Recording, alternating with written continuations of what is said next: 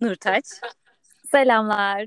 Hoş geldin. Çok teşekkür ediyorum katıldığın için bugün. Hoş buldum. Ben de çok teşekkür ederim. Şimdi bir bekle. Hemen bir giriş yapacağım. Ondan sonra sana sorularımla dönüş yapıyor olacağım. Merhabalar, ben Zeynep. Sosyal medya ismimle endişeli psikolog. E, bugünkü bölümde yurt dışında yaşamak üzerine konuşacağız. Nurtaç Türkiye'li pek çoğunuzun aslında tanıdığı bir isim muhtemelen. E, YouTube üzerinden tanıyor olabilirsiniz, podcastlerinden tanıyor olabilirsiniz. O da bir süredir Amerika'da yaşıyor. Bundan öncesinde de bir Çin deneyimi var. Aslında yurt dışına dair belki hani bize en böyle detaylı damardan bir şeyler aktarabilecek isimlerden bir tanesi bence. E, videolarını izlemek zaten ayrıca çok keyifli ki bu deneyimine dair de insan pek çok veri buluyor orada. Ama bugün benim konuğum, benim sorularıma cevap verecek. E, ben beraber e, Amerika dedikodusu yapmayı ümit ediyorum. E, ama tabii ki de onun çok kişisel deneyimini dinleyeceğiz burada. Benim de çok fazla merak ettiğim şey var. E, o yüzden e, herkes hoş geldi. Nurtay sen de hoş geldin. Nasılsın? Neler yapıyorsun? Öncelikle güzel sözlerin ve düşüncelerin için çok teşekkür ediyorum. Burada böyle bir ufaktan şımardım bile şimdiden. çok iyiyim. Ee, çok güzel bir güne başladım. Ee, ve burada seninle yayın yapıyor olmaktan çok mutluyum şu anda. Çok teşekkür ederim. Gerçi Merkür Retrosu varmış bugün. Çok hissedilecekmiş ama ikimiz de bundan etkilenmediği için mutluyum. Şu ana kadar. Şu ana kadar kurt adama falan dönüşmedim. Genelde böyle full moonlarda birazcık değişik bir haleti ruhiye giriyorum ama şu anda bugün çok ekstra hatta mutluyum. Yani seninle timingimizin çok güzel olduğunu düşünüyorum. evet çok çok güzel oldu gerçekten. Ee, o zaman ben sana sorularımla başlamak istiyorum. ee, belki birazcık da kendinden bahsetmek isteyebilirsin. Yani e, hani ben çok genel bir giriş yapmış oldum ama işte Amerika'dasın, ne kadar süredir buradasın, neden buradasın, seni ne getirdi buralara? Birazcık kendi hikayen hakkında bize bilgi verir misin? Tabii, e, yani şu anda 30 yaşındayım. Türkiye'den en son 2014 yılında Çin'e master'ım amaçlı e, ayrıldım. Tam burs kazanmıştım. Şanghay bölgesine gitmiştim. 2014 yılından beri de Türkiye'ye sadece hani ziyaretçi olarak gidiyorum. E, son iki yıldır da gidemedim. O ayrı bir mevzu. E, Çin'de master'ımla başlayan hikayem doktora olarak devam ediyordu. Onu dondurmak zorunda kaldım. Bu esnada da şu anki eşim Zek'le Çin'de tanıştım, Şanghay'da tanıştım. E, işte bizim 2019'un Temmuz ayı gibi bir başka planlarımız oluşmuştu işte bu pandemiden önce. E, ne yapalım işte Çin'den çıkalım, birazcık Amerika'ya gelelim, Zek'in ailesiyle gezelim, ta şey tanışalım, biraz Türkiye'de yaşayalım. Sonra biz full time traveler olalım istiyor idik pandemiden önce. Ve e, biz Amerika'ya geldik. iki ay burada kaldık yine 2019 yılının ortasında. Türkiye'ye döndük. Biraz Türkiye'de kalacaktık.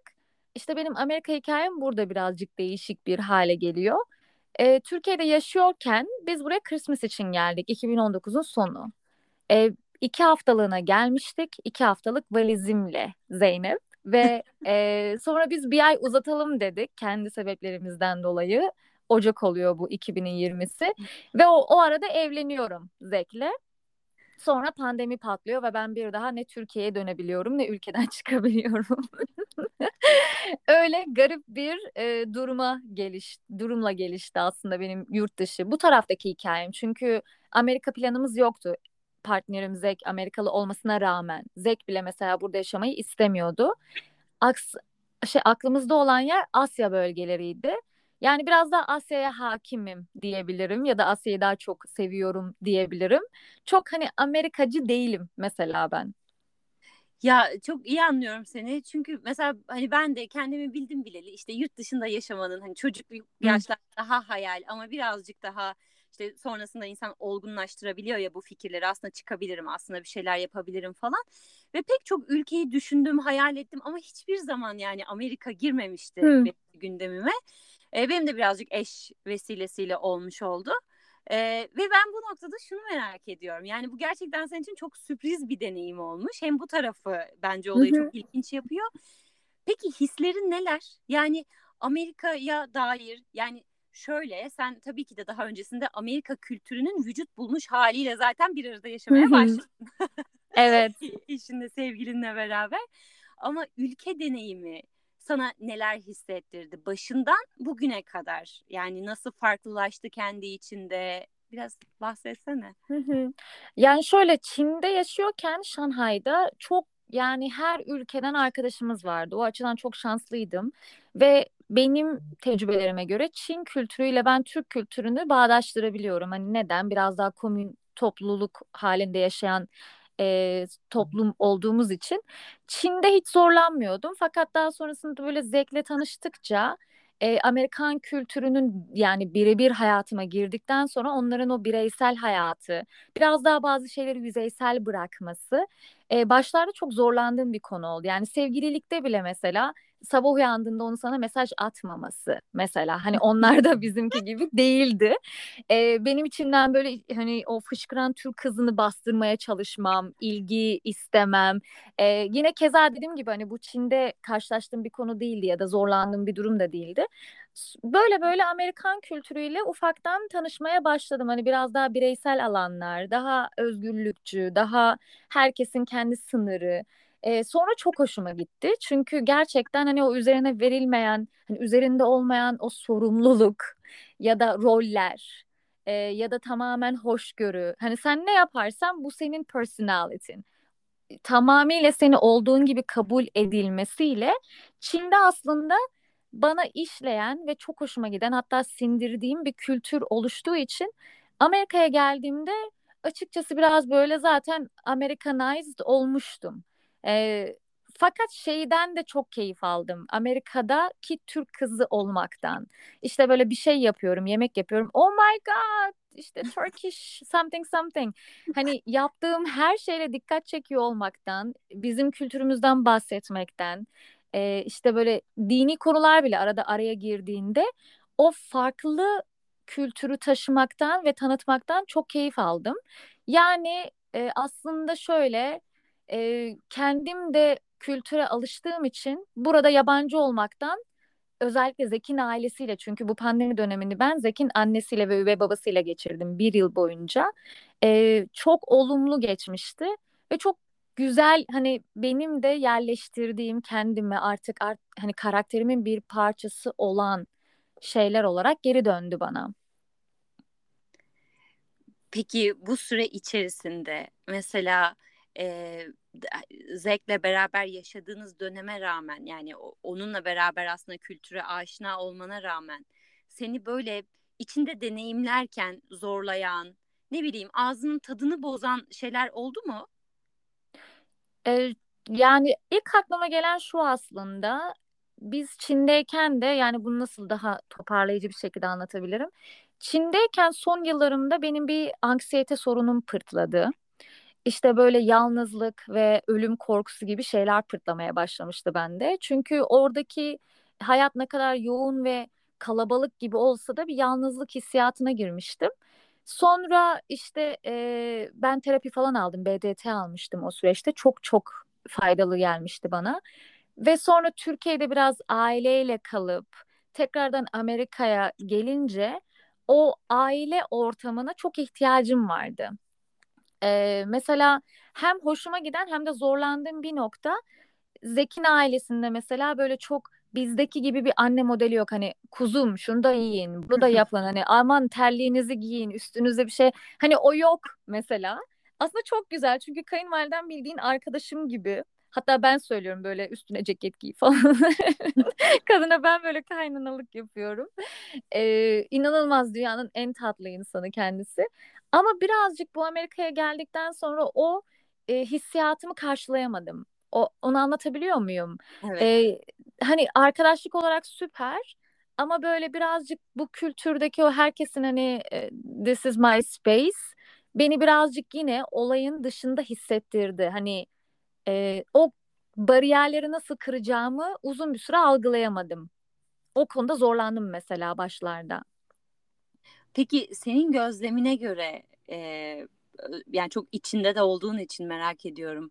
Mesela gerçekten Amerikalılar bu şefkat hissiyatını işte birbirini sarıp kollama böyle hani o duyguyu yani Türk kültüründe bizim aslında işte yakın çevremizden ailemizden yaşadığımız o sıcaklık hissini sence kendileri nasıl yani bu ihtiyacı nasıl cevap veriyorlar? Burada aslında ben şöyle ukalaca bir şey söyleyeceğim. Ben Zek'in hayatına girdikten sonra onların hayatının değiştiğini görmeye başladım.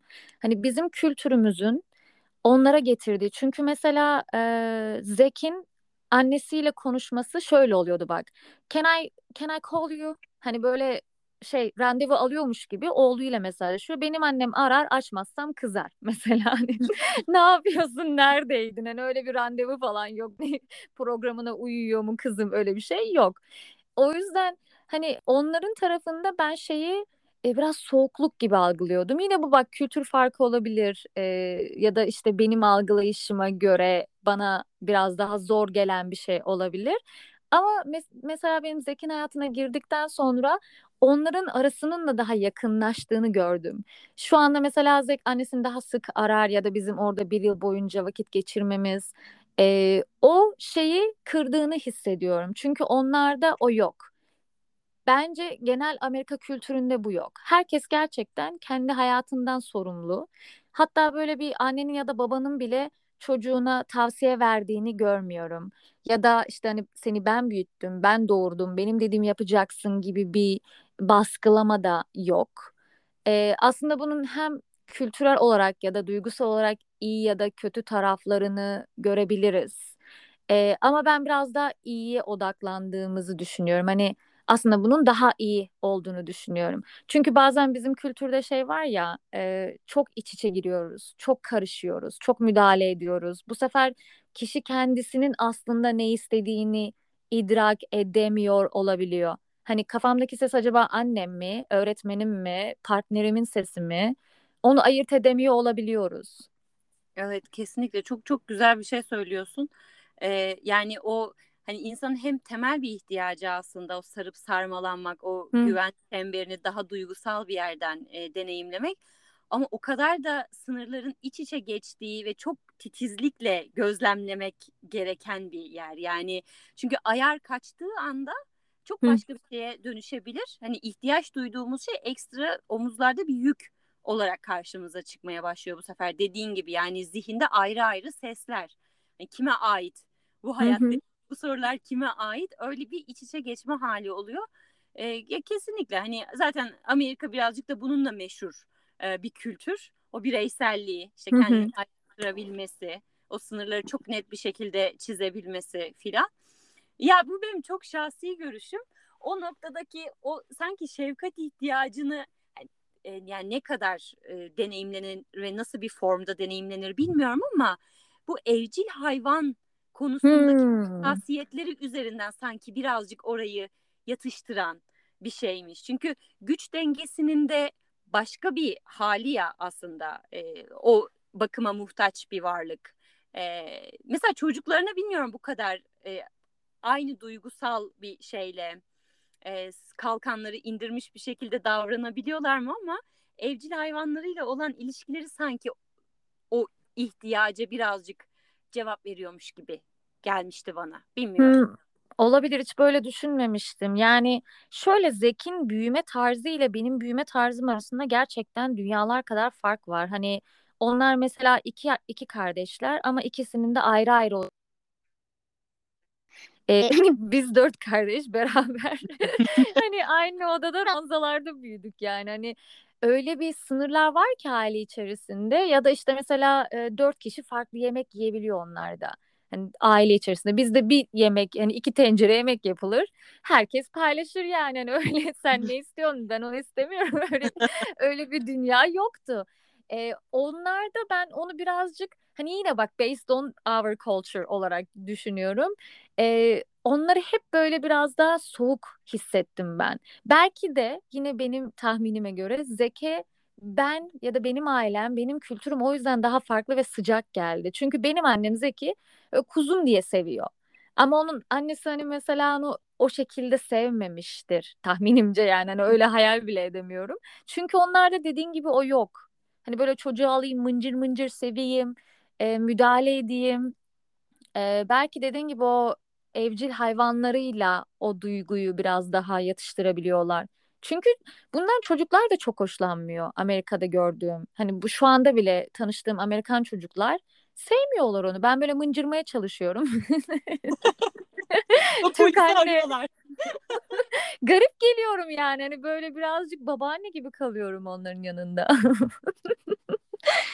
Ya şey geçen bir arkadaşımla o da Asyalı bir arkadaşım. Ee, böyle bir alışveriş merkezinde işte do- dolanıyoruz. Ee, yürüyen merdivenlerdeyiz ve önümüzde böyle küçük bir kız çocuğu var. Tayt giymiş falan. Çok minnoş da giydirmiş annesi onu. Arkadaşım da döndü dedi ki ses ayarı da yok yani. Ya o, o küçük poposunu ısıracağım falan dedi. Sen dedim ne yapıyorsun ne yapıyorsun? Ben sapık olarak Evet. Evet İçinden burada hani biz bir de şey seni yerim diyoruz ya hani onlar o bile garip geliyor onlara. İngilizce çevirip söylediğinde.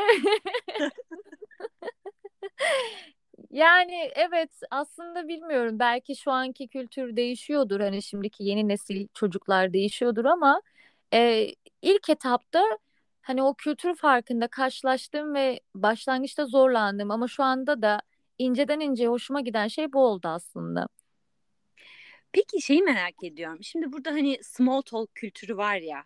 e, aslında yani small talk dediğimiz şey işte bu ayaküstü sohbetler ve e, herhangi bir karşılaşmada bir kasiyerle de işte bir komşunla da e, böyle hiç tanışmadığım bir insanla da e, belli bir ölçüde bir sohbet geliştiriyorsun ve bu sohbet aslında çok sıcak bir ilişkiymiş gibi o an içinde yaşanıyor. Sanki hani uzun süredir tanışıyoruz, hiçbir sıkıntımız yok ve biz şu anda e, tatlı küçük bir sohbet işte yapıyoruz. Havadan, futboldan bir şeylerden konuşuyoruz filan.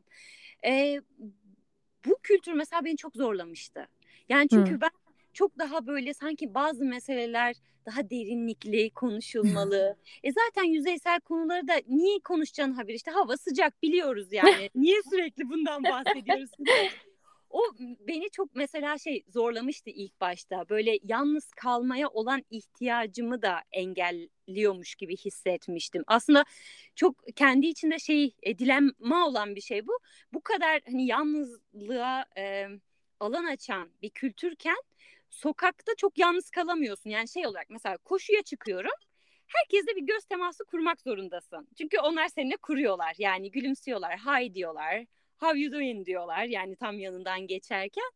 E, benim için bayağı zorlayıcı olmuştu. Çünkü şeyi de anlayamamıştım. Burada ne oluyor, ne bitiyor, ne kadar cevap vermeliyim diye. Fakat Hmm. fark ettim ki yani arkadaşlık ilişkileri içerisinde dahi bu tanışmadığımız insanlarla ama yakın ilişki geçirdiğin insanla da çok çok derinlere dair gidemiyor sanki şey. Ee, yani duygularından işte negatif e, hissinden böyle çok böyle bir tonda konuşmaya fırsat vermiyor gibi geldi bana. Yani bu kültürün e, hı. bu şekilde var olamıyorsun gibi. Çünkü hemen konuyu kapatmaya çalışıyorlar. Yani ya bu kadar şeyde bilmek zorunda değilim senin hakkında ya da bu kadar şey detaylı konuşmak zorunda değiliz gibi. Bilmiyorum sen hiç böyle bir şey deneyimledin mi? Ya da mesela bunun gerçekten bir Amerikan aile yapısı içerisinde mesela Zek'le ailesinin ilişkisini göz önünde bulundurduğunda böyle duygularını, hislerini, dertlerini ne kadar paylaşabiliyorlar? Evet yani şöyle aslında e, o small talk'tan şöyle alalım. karşılaştığımda ben bu olayları şöyle kendi kültürüme yine dayanaraktan ciddiye alıyordum. Hani aha biz bundan sonra kankayız yani. Hani o kadar samimiyetle böyle. Tamam yani birbirimize bayıldık. Hani bir de benim içim akar hemen öyle konu şeyde konuşmalarda. I love you'lara kadar gidiyorum böyle. Başlarda çok safmışım gerçekten hani. Çünkü şu anda gerçekten onun sadece kibarlıktan e, geldiğini, aslında senin o gün çok da nasıl olduğunu ya da ne yaptığını merak ettiğinden değil de hani how you doing? I'm doing great. Okay, that's all gibi kısacık bir şeymiş. Bu tabii e, eğer çok sık karşılaşmadan insanlarla oluyorsa buna şu anda süper okeyim. Hatta böyle ben dışarı çıktığımda e, göz teması da kurmuyorum. Bazen birisi laf attığında cevap bile vermediğim oluyor. Yani bunun artık çok doğal bir şey olduğunu fark ettikten sonra ben de ona uyum sağladım. E, fakat mesela arkadaşlık ilişkileri kurmaya çalıştığında ki o dediğin olay gerçekten ortaya çıkıyor. Yani insanlar oturup seninle felsefe ya da psikoloji falan konuşmak istemiyorlar. Aile sorunlarından bahsetmek istemiyorlar. Çünkü kendi hayatlarında aile içinde bile bu yok. E, aslında bunun birazcık değişmeye başladığını biz Zek'le gözlemliyoruz. Çünkü Zek'e göre mesela onun annesinin ve babasının jenerasyonu e, duygularını birbirine bile anlatmıyorlarmış. Hani bu sadece Zek'in kendi annesi babası değil. O jenerasyon ve onun bir üstündeki jenerasyon kendi hissettiklerini bile birbirlerine söylemeyen, evliliklerinde bir şey ters gidiyorsa söyleyemeyen, hani everything is fine gibi biraz daha böyle her şeyin yüzeysel kaldığını. Mesela ben Mary Anne ile beraber yaşıyorken e, tüm Türklük şeylerimi kullanaraktan aklına gelen her şeyi soruyordum. Hani şeyi de hissetmiyordum yani bana anlatmaz mı değil. Her şeyi soruyordum. Şu anda nasıl hissediyorsun? Bana böyle hani kendi çocukluğuyla alakalı sorular soruyordum. Belki hayatında kadının kimseye anlatmadığı şeyleri ben bana anlattırdım. Çünkü hani hem ben de o kapıyı açmak istedim. Biraz daha böyle sınırların e, dışına çıkmak istedim. Ve onun olumlu döndüğünü fark ettim. Çünkü dediğin gibi o kültürde mesela Mary'nin arkadaşı ona öyle şeyler sormuyor. Ee, sorduğunu zannetmiyorum yani. Fakat benim ona öyle yaklaşmam onun da çok hoşuna gitti. Burada birazcık şey fark ediyorum biliyor musun? Her ne kadar göçmeni çok olan bir ülke olmasına rağmen gelen biraz daha Americanized olduğu için ona kapılıp gidiyor. Ama birileri böyle bir şeyleri açtığında, zorladığında, o samimiyeti getirdiğinde Amerikalının da buna ihtiyaç duyduğunu ben hissettim açıkçası. Aslında sen e, daha ilk anlatmaya başladığından beri benim de her söylediğin şeyde dikkatimi çeken bu oldu ve çok hoşuma gitti. Yani genellikle göç deneyimi şöyle sonuçlanıyor. Özellikle Türkler için belki bu bizim hani yaralı noktalarımızdan da bir tanesi olabilir. Gittiğimiz yere uyum sağlama ve uyum sağladığına dair karşı tarafı ikna etme. Çünkü bak ben senin için tehdit değilim. Ben senin huzurunu getirmeye gelmedim. Yani hani Almanya e, da da çok hani bu anlamda sıkıntı yaşamış. Yani bunun sıkıntısını yaşadığını biliyoruz insanların. Bu hikayelerle büyüdük. Haliyle işte birazcık daha tırnak içinde işte eğitimli, işte dünyayı görmeye heves etmiş ve bu noktada hani kendi sınırlarını aşmak isteyen insanların ilk yaklaşımı şey oluyor. Ya ben uyum sağlamaya gidiyorum. Ben hani orada kendi şeyimin mahallemin içine kapanmayacağım. Dünyaya açılacağım, insanları tanıyacağım ve onlara göstereceğim ki ben de aslında onlardan biriyim.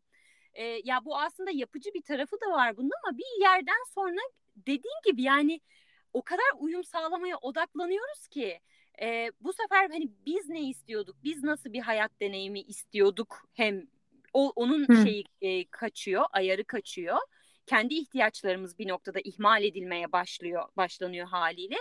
E, diğer taraftan e, bu kültürler arası beslenme dediğimiz şey de böyle cümle içinde havada bir şey olarak kalmış oluyor. Hmm. Sen onun gibi oluyorsun. O senin neyinden beslenecek? Beslenemiyor yani. Hani tabii beslenmeye de niyeti olacak insanın da. Ve mesela ben de bunlardan biriyim. Yani hep böyle şeyim. Ya ben gördünüz mü ben sizin için bir tehdit değilim yani benden ürkmenize şey yapmanıza. Bu biraz şeyle de gelen bir şey. Hani Orta Doğulu etiketi hmm. oluyor ya insan üzerine. Nereden geliyorsun? Türkiye'den. Ha şeye mi yakın işte İran'a mı yakın şuraya mı yakın falan. Daha tam olarak nerede olduğunu bile bilmiyorlar ve sen hep kendini şey hissetmeye meyillisin. Ya bu insanlar için ben negatif anlamda bir bilinmezim ve aslında çok ortaklığımızın olduğunu onlara e, göstereceğim yani. Evet. E, sen de buna gönüllüyüm falan gibi. Ama sen hep şey yapmışsın. Yani bir Türk olarak e, kendini var edebilmişsin burada. Yani Türk olarak derken hani eminim milliyetçi yoğun bir şeyle değildir o da. Hani kültürel olarak sevdiğin, alıştığın, sahiplendiğin e, şeylerle kendini ortaya koymaya ve onu hani insanlara göstermekten çekinmeme gibi bir şeyin olmuş. Ve şu an bu benim için çok çok hmm. tatlı geldi yani. Bunu hiç böyle yapmadığımı fark ettim. Ee, yani karşılıklı bir besin yani bir alışveriş de ancak zaten böyle olabilir. Başka türlü olmaz herhalde.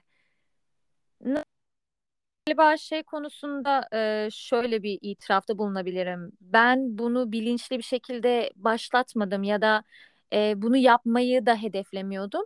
Aslında Çin'deyken işte bu anksiyete yaşadığım dönemdeki pörtleyen şeylerden bir tanesi de buydu. E, Türk tarafımı bastırmak, bana ait olan şeyleri bastırmak ve biraz daha reddetmek. Yani hani çünkü bazı şeylerimizden rahat değilim. Hani çok komün olmamızdan, çok duygusal olmamızdan ben çok muzdariptim ve bunları bastırmaya çalışıyordum. Fakat benim en büyük şansım partnerimin Zek'in bana her daim ve sürekli ve yani non-stop bir şekilde kendin olmayı hatırlatması. Çünkü Zek bana şunu söyledi. Yani sen e, şöyle bir şey var aslında. Hani adam Amerikalı ol Amerikalı gibi davransam gider Amerikalıyla sevgili olur Zek. Yani yabancı bir partner istediği belli ama ben böyle ilk başlarda Amerikalı kızlar gibi olmalıyım. Cool olmalıyım. İşte şöyle davranmamalıyım. Hani çok da Türk kız triplerine girmemeliyim ki bunu söylediğimde umarım yanlış anlaşılmaz. Hani stereotipten bahsediyorum biraz daha. Ama e, Zek'in ve ailesinin bana verdiği o ortam bana biraz daha bundan gurur duymayı, işte yemeğimi daha gururla yapmayı, yani bir Türk yemeğini gururla yapmayı, bir de YouTube'da olduğu için galiba onun da verdiği bir böyle şevk ile çünkü yaptığımız videolar çok ilgi çekiyor. Ee, bir de bana böyle hani kültür elçisi falan dendi videolardan kaynaklı. İşte e, yabancı bir kayınvalideye Türk kültürünü öğretmem dolayısıyla falan çok da güzel tepkiler almıştık. Hani onların akabinde galiba ben biraz daha bu kadar cesaretlendim. Yoksa sana şey konusunda katılıyorum. Bu kolay bir şey değil. Y- yurt dışına gittin kimse sana böyle wow Turkish girl come here falan. Yani bu aslında Türk olmanla alakalı da değil. İnsanlar gerçekten küçük gruplar halindeler ve o gruplara girmek şu anda çok kolay değil. Ee, pandemi dolayısıyla da mesela birçok şey kapalı sen bir yere ait hissetmiyorsun. Hemen insanlarla kaynaşamıyorsun. Network kuramıyorsun. Eskisi gibi de kolay değil bence pandemiden sonra. O yüzden o şeyi yaratmak bence e, hani onun etkisinde kalmak çok doğal. Ben yine o konuda çok güçlü olduğumu zannetmiyorum. Ama galiba karşıdan aldığım reaksiyona göre biraz daha böyle rahat bir ortamdaydım. Yoksa mesela kayınvalidem şey olsaydı hani böyle beğenmiyor olsaydı ben bildiğin ne Türk yemeği yaparım. Hani hani anlatabiliyor muyum? Galiba onların büyük bir şansı oldu benim üstümde. E, bu dediğin şey e, aslında şunu da etkilemiştir diye düşünüyorum. Yine Türklerin kanayan yarası olarak aksanla konuşma konusunda kendini birazcık daha rahat bırakma. E, Hmm. çünkü ben öbürüne hani e, aynılaşma şeyim olduğu zaman e, hani İngilizceyi de öyle konuşmam gerekiyor. İngilizceyi de olabildiğince aksansız işte doğru bir gramerle falan konuşmam gerekiyor ama hani Türk yani daha doğrusu geldiğin arka planınla beraber burada bir göçmen olduğunu kabullenmek aslında. Yani yabancı olduğunu kabullenmek ve onları sürdürme konusunda da gönüllü olmak bence işin bu tarafında da destek olan bir şeydir diye düşünüyorum. Hani çata hı. çata ben bu kadar biliyorum ya da işte böyle konuşabiliyorum bu e, gibi. Bununla dair bir şey hissettin mi hiç? Aslında şuradan alacağım ben. Çin'de ben Çince biliyorum. Ee, ama Çin'de en basit cümleyi bile kurduğunuzda ki gelen tepki Çinliler tarafından da böyle Oh my God yani sen Çince mi biliyorsun? Çincen muhteşem, harika. Hani oradan öyle bir gaza geliyorsun ki e, mesela Çince'de tonlamalar çok zordur ve eminim benim çok hatam vardır Çince konuşurken ama sıfır kaygıyla konuştum hayatım boyunca Çince konuşurken. İngilizce olduğunda çevrendeki insanlar da senin aksanını dinliyor hani ya da sen öyle hissediyorsun. İşte gramer hatalarını daha sık yapıyorsun çünkü bizde bir hani mükemmel konuşamıyorsam konuşamama hastalığı var ya genel Evet. olarak. Aslında benim şansım ben dil öğrencisi olduğum için e, genelde hani o kaş göz yararak konuşmayı hep yaptık. Okuldayken de yaptık yani mecburen yaptık. Sonra e, benim o aksandan kaynaklı sıkıntım olmadı.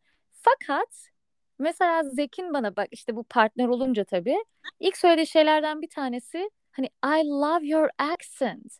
Hani o kadar tatlısın ki konuşmana bayılıyorum. Sonra bende şey olgusu şey olmaya başladı. Ya yabancı olmak güzel bir şey. Hani tatlı bir aksanının olması güzel bir şey. İlla ki ben onlar gibi bir de böyle zaten Amerikan aksanıyla konuşmaya çalıştığımda kendime komik geliyorum. Hani istesem yaparım ama Hani komik geliyorum kendime. Ağzım burnum yamuluyor işte British'te falan da mesela. Hani kendim doğal hissetmiyorum. Sonra işte bu e, yaptığım atıyorum Mary ile de öyleydi. Bazen beni anlamıyor. Biz buna iki saat gülüyorduk. Hani yabancı olmanın e, tatlı tarafına odaklandım aslında. Beni anlamadığında bazen böyle bir de yani Türkçe düşünüp çevirdiğim oluyor illa ki. Yani hala yüzde yüz İngilizce düşünmüyorum. Konuşurken bazen Zek de mesela yüzüme bakıyor acaba ne diyor diyor. Hani Şey, onu da ayırt ediyorsun değil mi? Seni anlıyormuş gibi yapıyor ama aslında hiçbir fikri yok ne dediğine dair. evet alıştı aslında. Şimdi mesela en saçma söylediğim şey bile ben şey diyorum. You know what I mean and he's like yeah yeah. Hani direkt ama ben bundan birazcık böyle hoşlanmaya başladım Zeynep. Hani yabancı olmak ve yabancı aksanının olması e, bana daha cool geliyor açıkçası. Daha seksi geliyor yani. Hani bu senin kendi kimliğin. Evet. Ee, ya kesinlikle ya şu an çok tatlı bir yerden götürüyorsun bu konuyu. Ee, ve o da hakikaten aslında gerçekten esnemek, gerçekten esneyerek hala kendi varlığını sürdürebilmek ne demenin çok güzel, pratik bir cevabı olmuş oluyor. Ee, bir şey soracağım. Bunu istersen son soru olarak da yapıp sonrasında vedalaşabiliriz. Seni de çok yormak istemiyorum. Ya estağfurullah. Keyif alıyorum çok. Çin deneyimin var. İşte şimdi Amerika deneyimin var. Ee, ya sadece bunu yabancı ülke şeyinde de tabii tut tutmak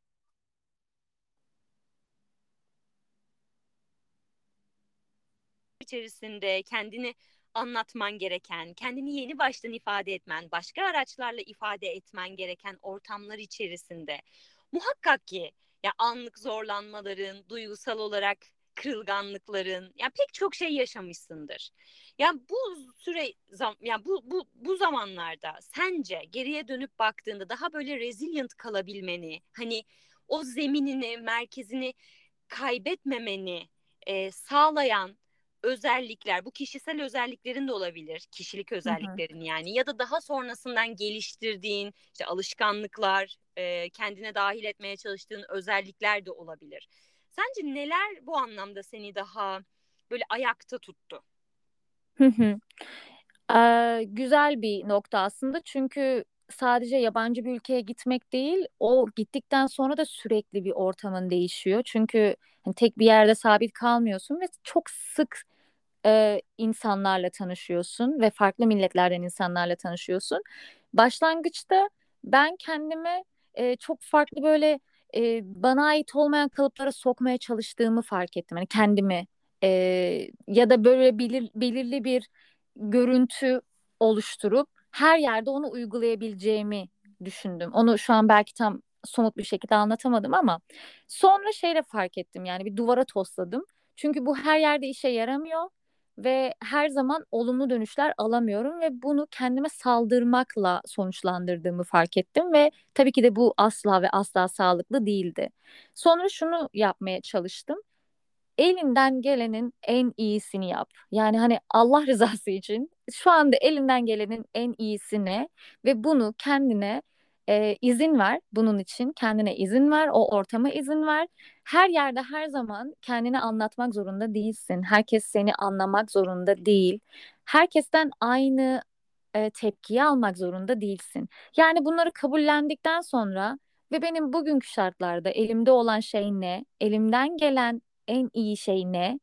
E, bunu daha iyi ölçebildiğimi fark ettim.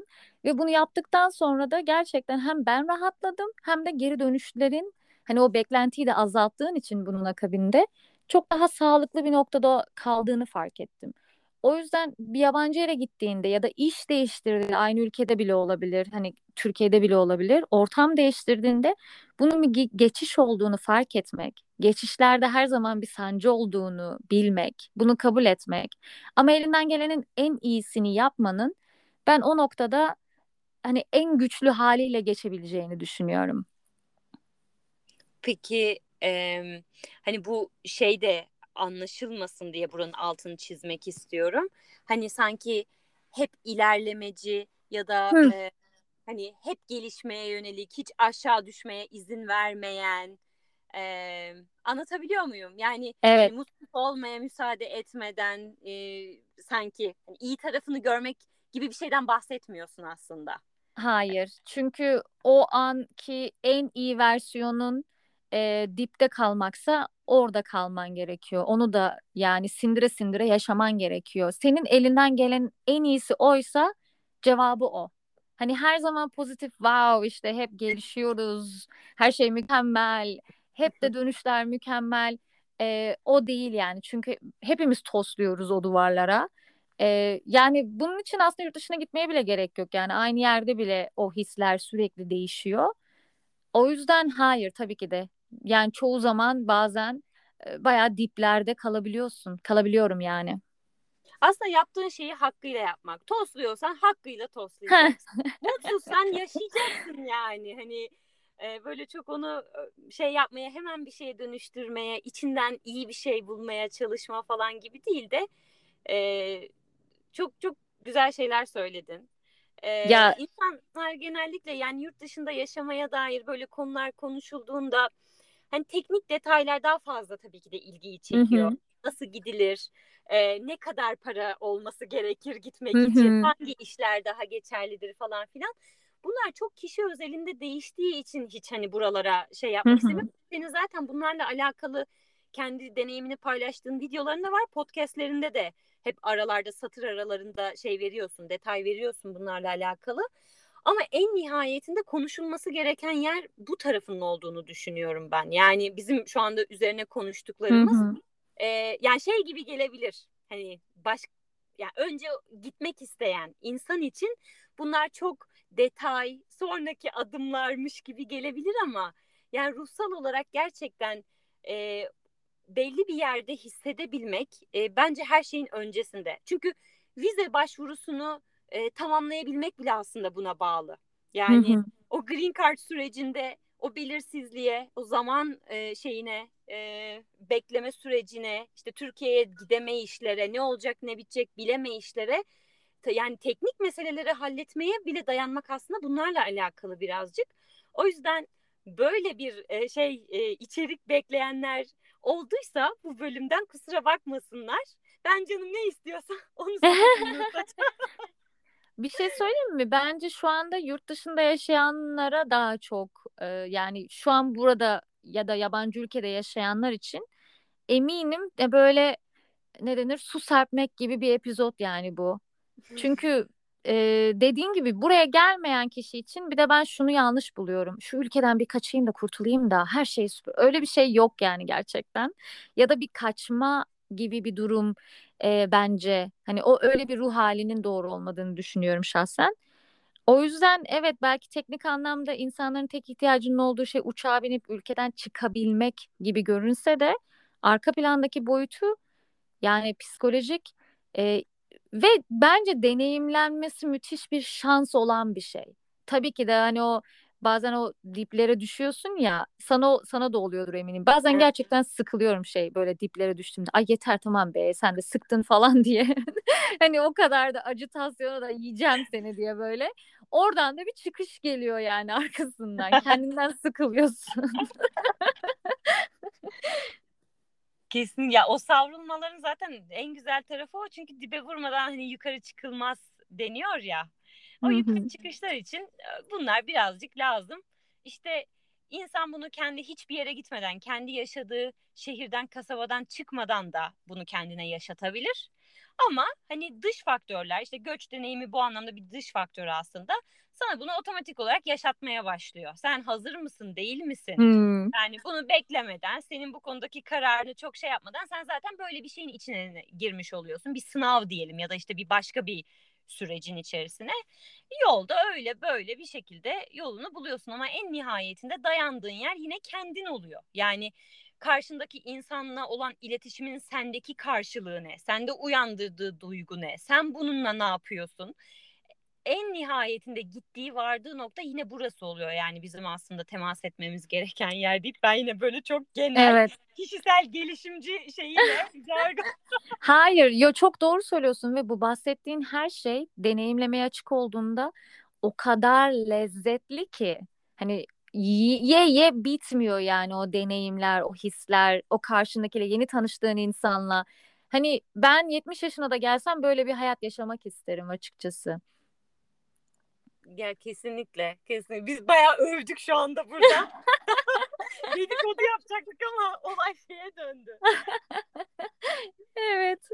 Ya bence çok çok değerli bir perspektif sundun. Gerçekten benim de kendi üzerime alacağım çok şey var bunun için. Bunu şu anda kendimi çok açık etmemek üzere aşırı kadar vermiyorum ama sana bir ara anlatacağım. Tamam. Ee, çok teşekkür ediyorum katıldığın için, e, samimiyetle kendini paylaştığın için.